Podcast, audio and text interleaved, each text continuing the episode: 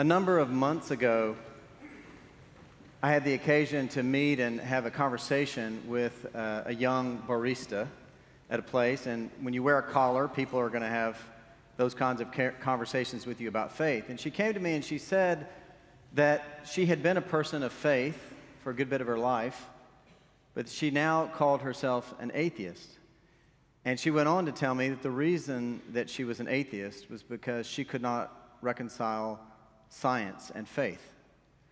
And it hit me a little uh, hard because sometimes I, I just don't even see the issue at all. But today, that's what we're looking at. We're looking at the broad issue of uh, sort of faith and science, and really the particular issue of science and the Bible.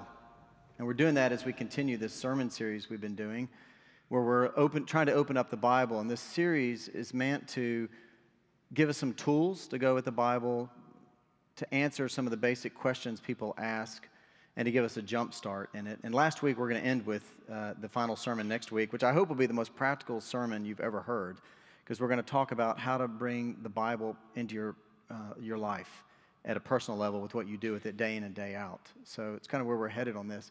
And I think the beginning question for this, with the story I told, obviously this is a big question.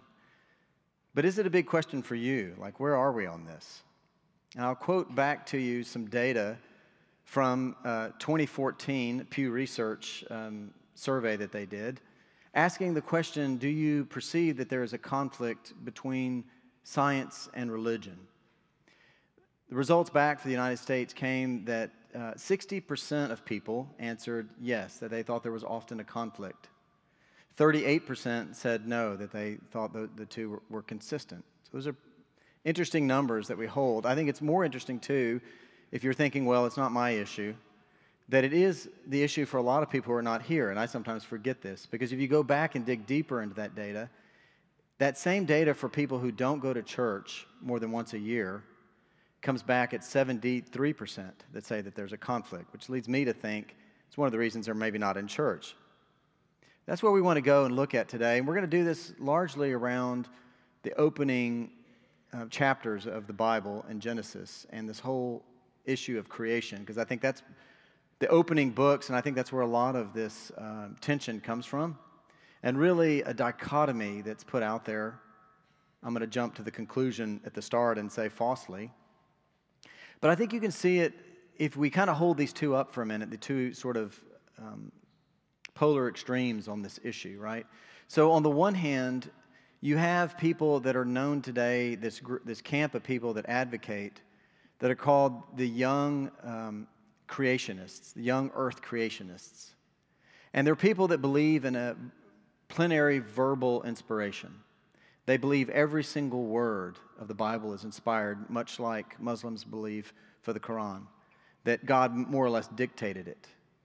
And along with that, they have inerrancy, which leads them to believe everything is literal. So if it says something that has scientific import, it's literal. And so where they end up with how old the world is, is they work backwards. All this has to be true, so they work backwards looking at lifespans and what the Bible says about the genealogies, the, ones where everybody's eyes get heavy. They count through all these genealogies and they work backwards and they say that the world is probably 6,000 years old. And when you start to talk about carbon dating and artifacts and dinosaurs and things, they say science has it wrong. So that's kind of the one extreme on that side. And then if you go to the other side, what is the prevailing uh, sort of contrasting scientific view? Well, it's, it may vary from here to here where you read it, but it's more or less that the world is 4.57 billion years old, that it was created from the basically the stellar dust remaining after the sun is created, our star is created, that water comes to Earth from asteroids and comets, and then we've got this explosion of life that takes place 500 million years ago, where everything starts to just prosper and grow and flourish and all these things. And then 65 million years ago, you have some kind of huge event, whether it's an asteroid or whatever it is, that wipes out a lot of life. As you know, our dear friends, the dinosaurs, are gone. And then we get to the place about 2 million years ago where we begin to see prehumans. And then somewhere they say between 100 and 200,000 years ago, we get humans emerging on the scene. And you look at these two views, and you think, yeah, I don't think we're going to be able to reconcile these two views, right? I mean, the, the young earth creationists, they start with a conclusion and work backwards. The scientists are trying to do scientific method and observation to get where they are. But it ultimately, I think, is a false dichotomy because this is not a science book.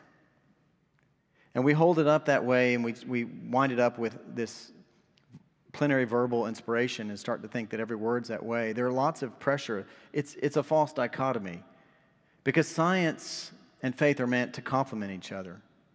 And we get that actually, the more we learn about science, we learn about the order of the world and all these details, the more I think it gives glory to God. And really, we look at this book and we realize that this book is not a science book and it's answering a different set of questions. Science is all about the how. This book is all about the why and our identity, those kinds of questions, and not all the how kind of questions. And it's, so it's a false dichotomy to put it that way. And that's why we see so many incredible scientists who are people of faith. I want to just think of just a few examples. Some of you will already know some of these. But you think about Francis Collins, the guy that was the head of the Genome Project for so long. PhD from Yale, MD from uh, North Carolina, Chapel Hill, who says, look, the, the God of the Bible and the God of the genome are the same God. And you can find God in the cathedral and you can find God in the laboratory. That's what he says. Or I think about one of the, one of the guys who's had a, a big influence on me, Alister McGrath, who I just love. He's this Anglican priest, but he has three doctorates from Oxford. The first one in molecular biophysics. I have to work hard just to say it. And then he has a doctorate in theology and a doctorate in intellectual history. And he talks about growing up in Northern Ireland, how he bought into this dichotomy. So when he headed off to undergrad, where he studied chemistry, he declared himself an atheist. And it was only later that he understood the fallacy of that and became somebody who encountered Christ and was changed and he goes on, of course, to be the guy that's one of the main challengers to Dawkins, writing responses to him and entering into debates with him and, all of this. And there are others. I'll give one more example as we transition to the final part of, of this sermon. It, John Polkinghorne is, again, another one of these uh, incredible intellects. He happens to be a theoretical physicist, professor at Cambridge, uh, and also a theologian and an Anglican priest. And he says, when you look at this book, and we're heading now to talk about Genesis for a minute, even though we didn't read it, that's kind of what we're looking at for a minute. He says, when you come to the Bible, you have to remember it's not simply a book, that it's really a library. And so when you're approaching one of the books in the library of the Bible, you have to know what's going on with it and realize what the context is and what time period is it speaking in and what were the prevailing beliefs in the background all those kinds of questions. And we may have said this before a number of weeks ago, but when we talk about it being authored by human, humans and the divine, to what extent did the humans' understanding of science come in here? But that wasn't the point. God was trying to convey the inspired aspects of truth and the theology. When we, the Bible starts out with this story of creation, it's not saying, hold on, we're going to start with a science lesson. It's starting out by saying, we want to put some foundational theological principles out there to begin with. And these are hard things, I think, for those who are the young earth creationists to hold on to because it doesn't take long before you begin to see the problems. We, we didn't read it, but everybody knows the story because you've heard it since you were itty bitty about how this first creation story goes. Now, you may not remember there are two creation stories because sometimes we gloss over that. There's Genesis 1 and there's one that's in Genesis 2 and 3. I'm just talking about Genesis 1 for a minute, which is this great poetry about how things come into existence. But think about this order for a minute, right? Day one, you get light and dark created. Day two, the atmosphere. Day three, you get dry land and the plants. Then on day four, you get the sun, the moon, the stars. And then you go on in day five, you get the sea and the birds. Day six, you finally get the animals and ultimately humans. And then day seven, they talk about what gets created on day seven is sacred time.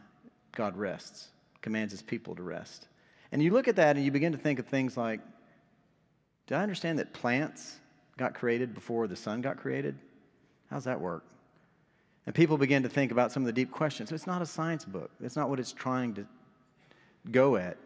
It's meant to be this hymn, this creed, this beautiful poetry. If you see the form, it's always God said this, it came into existence, it was good. And so you get that what it's trying to teach is about truth and theology. I think that's the reason why you get things today like where Pope Francis telling the Roman Catholics that this idea of nature evolving is not inconsistent with the church's teaching because it's, it's a different category what it is. It's this hymn and this poetry.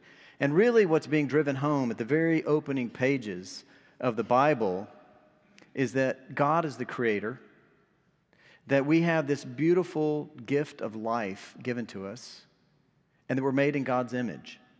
It's not meant to be a science book, it's meant to drive home these core tenets of what we believe as a beginning place for all of this. And it's really a, a false dichotomy. We don't draw these watertight categories, hold it for what it's worth, see it for what it is and what it's trying to teach. And all that conflict goes away. And then science, we realize, becomes a friend that helps us glorify God. But it's matter about holding it in the right place. Let's pray. Gracious Lord, we thank you for the gift of Scripture, which we believe you speak through. Lord, help us to hear your voice in it. Help us to come with sensitivity to the people that you were speaking to then and how you're speaking to us now. We pray all this in Jesus' name. Amen.